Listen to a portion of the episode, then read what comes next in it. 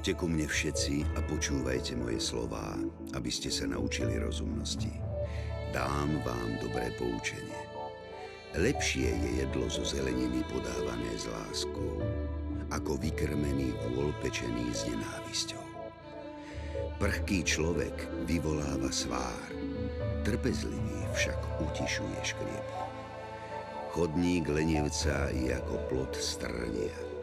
Cesta statočných je ako hradská. Múdry syn pôsobí otcovi radosť, ale bláznivý človek pohrda matkou. Bláznovstvo je radosťou pre nerozumného, avšak rozumný kráča priamo. Kde nie to rady, plány sa rušia. Daria sa však, kde je dosť poradcov. Človek má radosť z odpovede svojich úst. Aké dobré je slovo v pravý čas.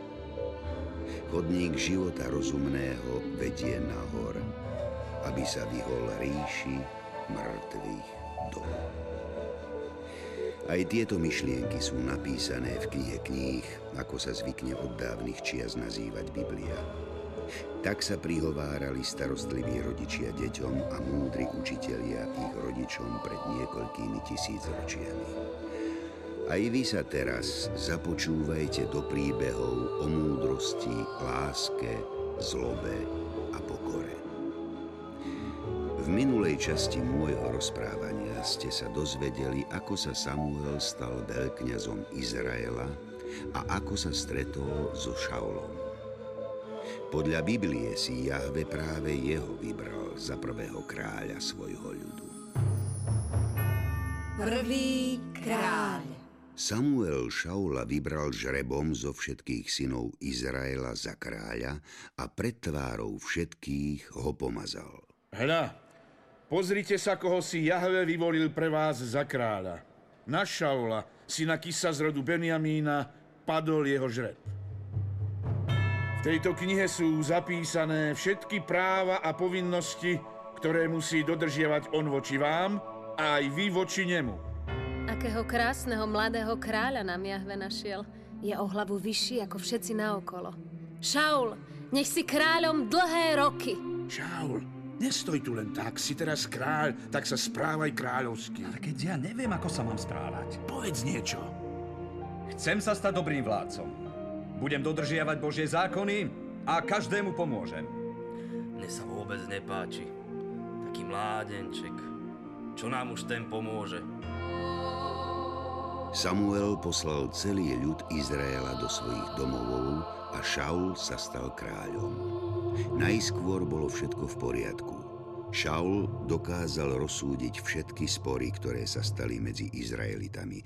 Viedol ich do víťazných vojen, ale po roku sa začali nezhody medzi Samuelom a Šaulom. Šaul síce dokázal poraziť každého nepriateľa, ale Samuel mu vyčítal, že nedodržiava všetky jeho prikázania.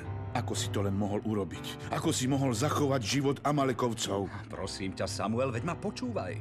Bola to ťažká bitka. Veľa mužov v nej zomrelo. Ale čo to má spoločné s tým, čo som ti prikázal? Mal si všetko živé v tom meste zahubiť. Veď sme zabili takmer všetkých, aj ženy a deti. Oni sa previnili proti Mojžišovi, za to museli všetci zomrieť. Keď je boj v plnom prúde a všade sa blízkajú meče a lietajú šípy, tak sa na Mojžišove krivdy nemyslí. Nevyhováraj sa. Ja som ťa pomazal za kráľa, mňa musíš poslúchať, lebo ja som hlasom Božím. Zobral som do zajatia iba kráľa Agaga. Mojej muži za neho chceli výkupné. Výkupné?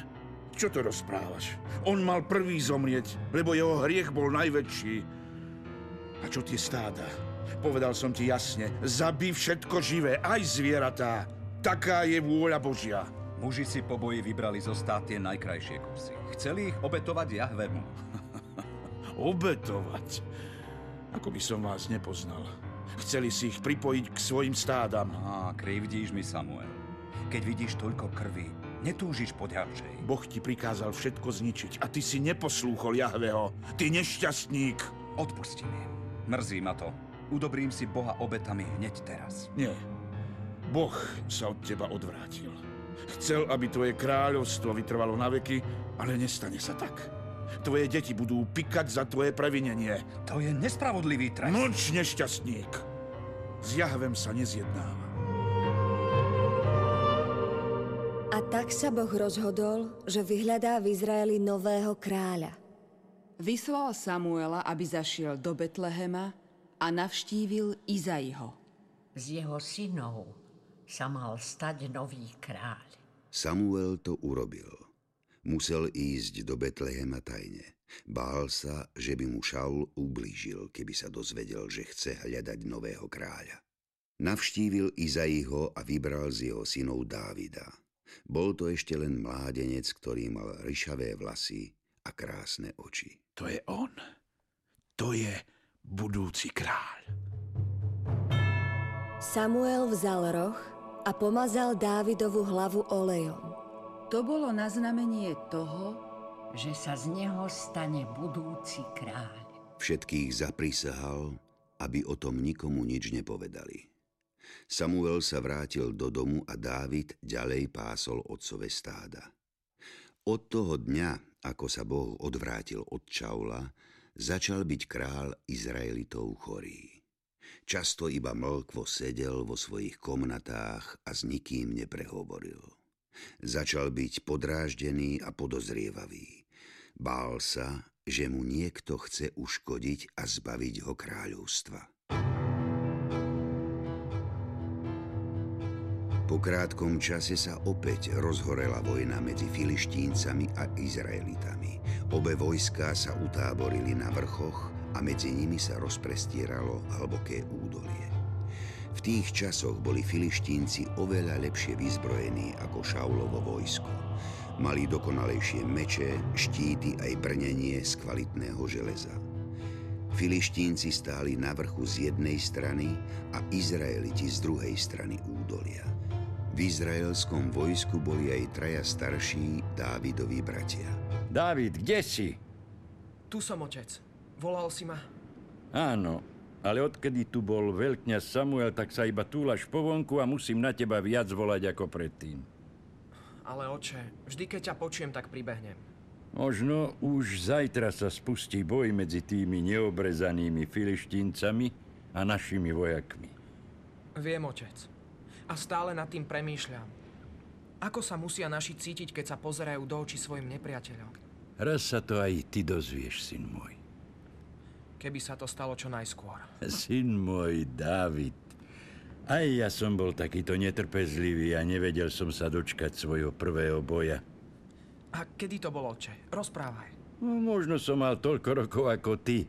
Ešte nám nevládol kráľ Šaul, ale bolo to začia sudcov. Prvý raz som sa postavil z oči voči filištíncom. Nikdy si mi o tom nerozpráva. Nerád na to spomínam. Filištínci mali železné meče a my iba kiaky a sekery. Boli lepšie vycvičení ako my. Zahynuli vtedy dvaja moji bratia. Oče, ale teraz víťazíme. Uvidíš. Radšej by som bol, keby sme vôbec nemuseli bojovať. Ale vojnu sme predsa nezačali my, ale filištínci. Ja viem. Dúfam len, že nám Jahve dopraje víťazstvo a tvoji bratia tento boj prežijú. Náš pán nám dopraje toto víťazstvo. Cítim to. Čo skoro sa s nimi opäť stretneme, uvidíš. Ty sa s nimi uvidíš už dnes.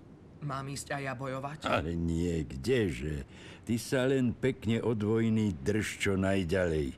Ale zanesieš im trochu jedla. Rád. Veľmi rád, otec.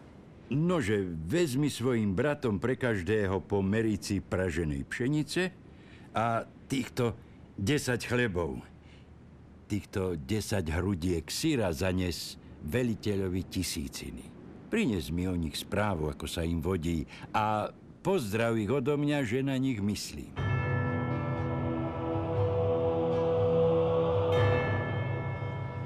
Pozrite sa, bratia, ak toto k nám ide. David, kde sa tu berieš? Veď ty máš ovce pásť. Bratia moji, som rád, že som vás konečne našiel. Ste tu hore schovaní ako zajace v nore. No, aký si ty hrdina. Tam sa pozri. Vidíš, koľko je tých filištíncov na druhej strane údolia? Celá zem sa leskne od ich brnení a slnko sa bliští na ich železných mečoch. Ale s vami je Jahve. A on vás bude viesť. My zvíťazíme. A to je kto? Kde? No predsa ten obrovský chlap tam dolu. A ten... To je taký filištínsky bojovník. Už štvrtý deň tu takto vykrikuje.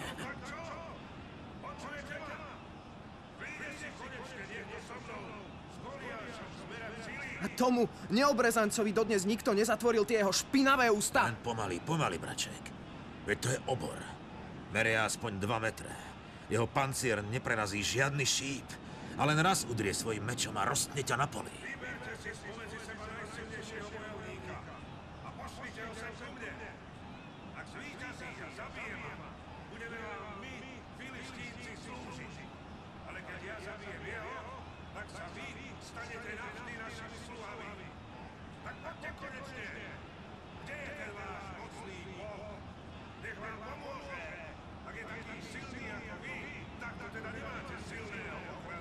to už nemôžem počúvať. Veď on uráža nášho pána. Ja sa mu postavím. David, čo si rozum potratil? Hneď choď odtiaľto preč. Zmizni preč. Pusti ma. Ostaň tu, ty blázon. Veď to roztrhá na kusy. Hej, stotník! Odveď ma ku kráľovi Šaulovi. Ja sa tomu Goliášovi postavím. David! Poď sem, chlapče. Bližšie sem. Tak ty sa chceš stretnúť v boji s Goliášom? Áno, pane. Už som sa rozhodol. Zabijem ho. Ha, zabiješ? Hm. Moji najsilnejší vojaci sa pred ním ukrývajú a ty ho chceš zabiť? Urazil nášho pána. Počujete? Berte si príklad z tohto mládenca. Bojovníkov s takou vierou potrebujem. Ako sa voláš, chlapče? Dávid. Som synom Izaiho z Betlehema. A moji traja bratia sú v tvojom vojsku, pane. Nevidel som ťa už niekedy? Áno, pane. Pred niekoľkými rokmi som ti hral na citare v tvojom paláci. Á, tak to si bol ty. Tvoja hudba mi vtedy pomohla rozohnať chmúrne myšlienky, ktoré ma prenasledovali. Ja rád hrám. Hm.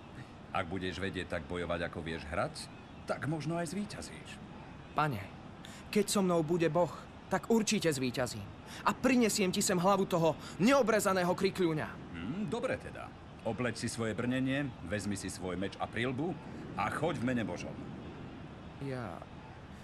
Nemám žiadnu zbroj. Iba tento prak. S prakom chceš ísť proti železnému meču a štítu? Chlapče, neprežiješ ani chvíľu. Tvoj sluha pasie otcové stáda.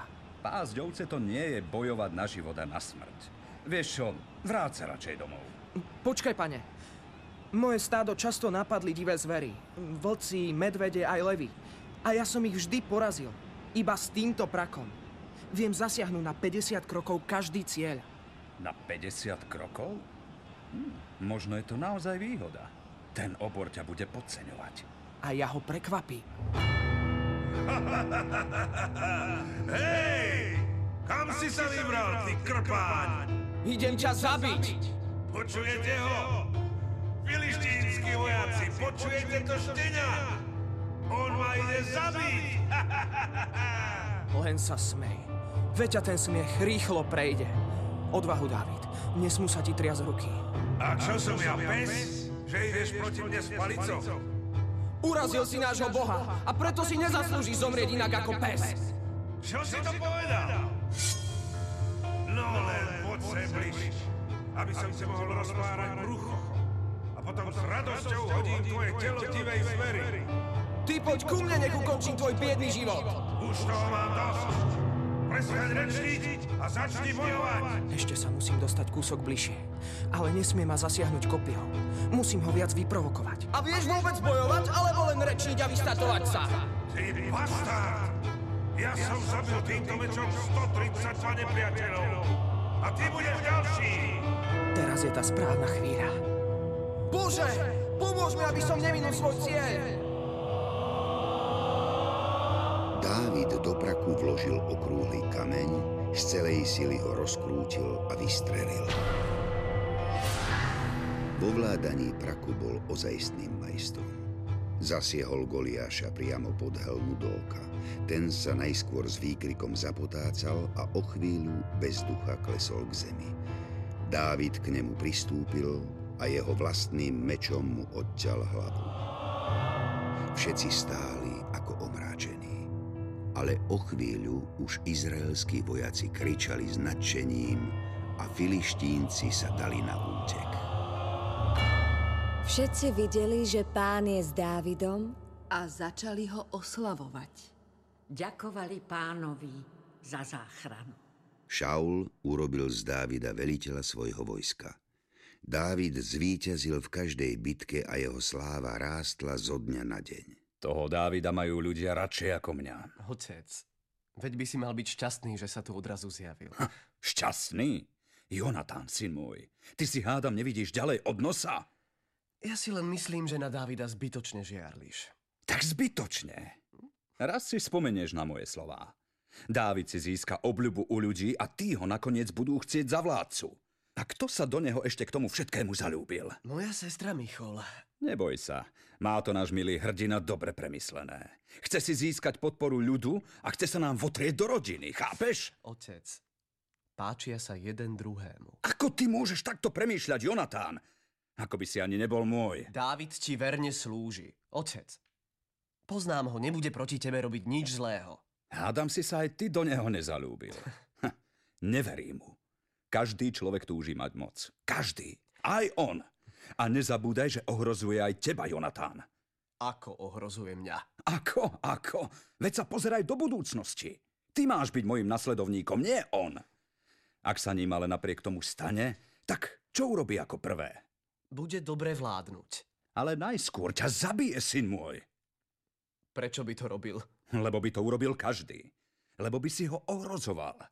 A všetkých, čo ohrozujú napríklad nás, treba zabiť. Aj Dávida. Otec, to nesmieš urobiť. Zaprisahávam ťa.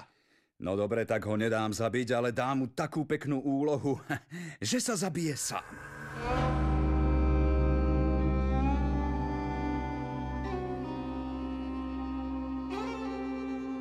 Dávid, som nesmierne hrdý na tvoje úspechy v boji.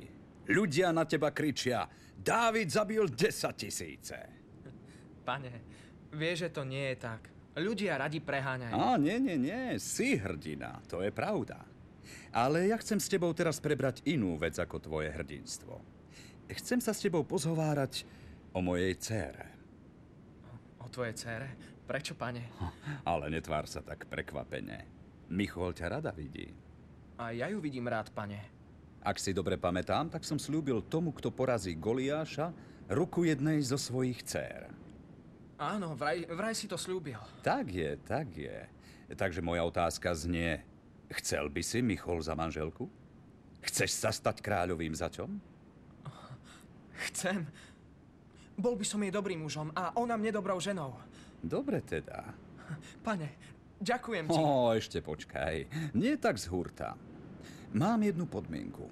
Urobím, čo len budeš chcieť. To sa nečudujem. Kráľova dcéra to je dobrá partia však. Tak počúvaj, čo chcem od budúceho zaťa. Aby si Michol odo mňa dostal, musíš mi doniesť 100 predkožiek zo zabitých filištíncov. To bude Božia pomsta na našich neobrezaných nepriateľoch. Pane, som pripravený vykonať túto úlohu.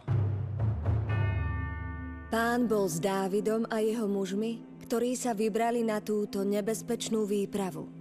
A tak o niekoľko dní pred kráľa priniesli nie sto, ale dvesto predkožiek zabitých filištíncov. Šaul musel dodržať svoje kráľovské slovo a svoju dceru Michol musel odovzdať Dávidovi. Ale od toho dňa už nedokázal na neho hľadieť ako na priateľa.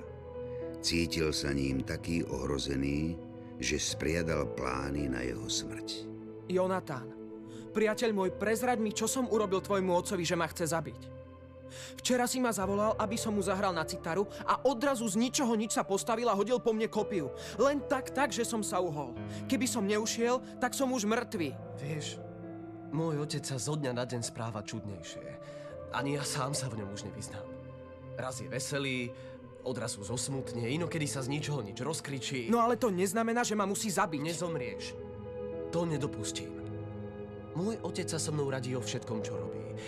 Ak sa dozviem, že proti tebe chce urobiť niečo zlé, tak ti to prezradí. Jonatán, brat môj, veď tvoj otec vie, že sme priatelia. Podľa mňa ti v mojom prípade nebude dôverovať, lebo bude vedieť, že mi to prezradíš. Ale doteraz mi o všetkom hovoril. Povedal ti aj to, že na mňa večer hodí kopiu? Veď sa na to pripravil, mal ju po ruke. A čo budeme robiť? Mám nápad. Zajtra tvoj otec usporiada hostinu však. No áno, aj ja som pozvaný. Aj mňa pozval. A toho sa bojím, lebo mám sedieť hneď vedľa neho. Vedľa jeho kopie. No dobre, a čo ďalej? Vypýtaj ma od neho. Povedz mu, že som musel ísť náhle za rodičmi do Betlehema. Ja sa zatiaľ schovám na poli. Ak tvoje ospravedlnenie kráľ príjme a povie, dobre, som v bezpečí. Ak sa však nahnevá a bude ma preklínať. Už sa odhodlal na zlo a chce ma zabiť. A čo ďalej? Potom bude mať k tebe prozbu. Už teraz je splnená? Príď za mnou a zabí ma. Lebo radšej príjmem smrť z tvojej ruky ako z rúk tvojho otca. Dávid, to, to nie, to sa nestane. A čo mám podľa teba urobiť? Mám bojovať s kráľom? To nie. Ale keď sa môj otec na zlosti a ja poznám, že ti chce ublížiť, tak pošlem za tebou tvojho sluhu a ty utečieš preč a zachrániš si život. A čo potom? Dávid, ja viem, že Boh je s tebou. A všetci tvoji nepriatelia budú porazení. Nesmieš sa vzdávať. Skry sa zatiaľ pred hnevom môjho otca a Boh ti určite pomôže. A ja budem vždy s tebou, ver mi. Jonatán, ešte mi nikto tak nepomohol ako teraz ty. Ale jedno mi sľúb. Hovor. Prisahaj na život tvojich detí. Že ak pán vyhubí z povrchu zeme všetkých tvojich nepriateľov, tak nech sa z tvojho okolia nevyhubí moje meno. Jonatán, brat môj... Sľub mi to. Sľubujem. Keď nebudem žiť, nesiahneš na nikoho z mojej rodiny. Ak by sa tak stalo, nech som naveky prekliatý ja aj celá moja rodina. Na druhý deň bola v Šaulovom paláci veľká slávnosť. Keď Jonatán otcovi povedal, že Dávid odišiel do Betlehema, Šaul sa veľmi rozčúlil. Ako si to mohol urobiť? Ako si ho mohol prepustiť, keď som ho ja zavolal k sebe? Ja viem, že ho chrániš, ty blázon! Ničomu nerozumieš! Kým Dávid žije, ohrozuje mňa aj teba! Musíš ho ku mne priviesť, lebo je o ňom rozhodnuté. Dávid je synom smrti. Otec, prečo má zomrieť?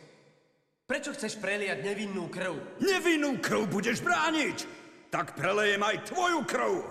Tu máš! Zlosťou takmer nepríčetný Šaul hodil kopiu aj po svojom synovi. Vtedy Jonatán spoznal, že otca posadol zlý duch a už ho nikdy nepresviečal o Dávidovej nevine.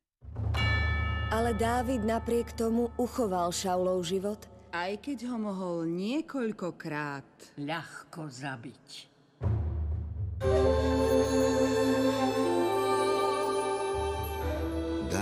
Sa pred Šaulom skrýval v púšti aj v horách. Okolo neho sa sústredili mnohí prenasledovaní a tak sa z neho stal veliteľ mužov, ktorí boli odhodlaní na všetko. Stali sa z nich žoldnieri, ktorí slúžili tomu, kto si ich najal. Medzi tým sa opäť rozhorel oheň vojny medzi Izraelom a Filištíncami. Obe armády sa pripravovali na rozhodujúce stretnutie. Ale o tom, ako sa skončilo, to sa dozviete až v ďalšej, už 30. časti môjho rozprávania. Počúvajte ma aj na budúce a príjmite moje slová, lebo vtedy rozmnožia sa šťastné roky vášho života. O ceste múdrosti vás poučam. Vediem vás po jej priamých chodníkoch.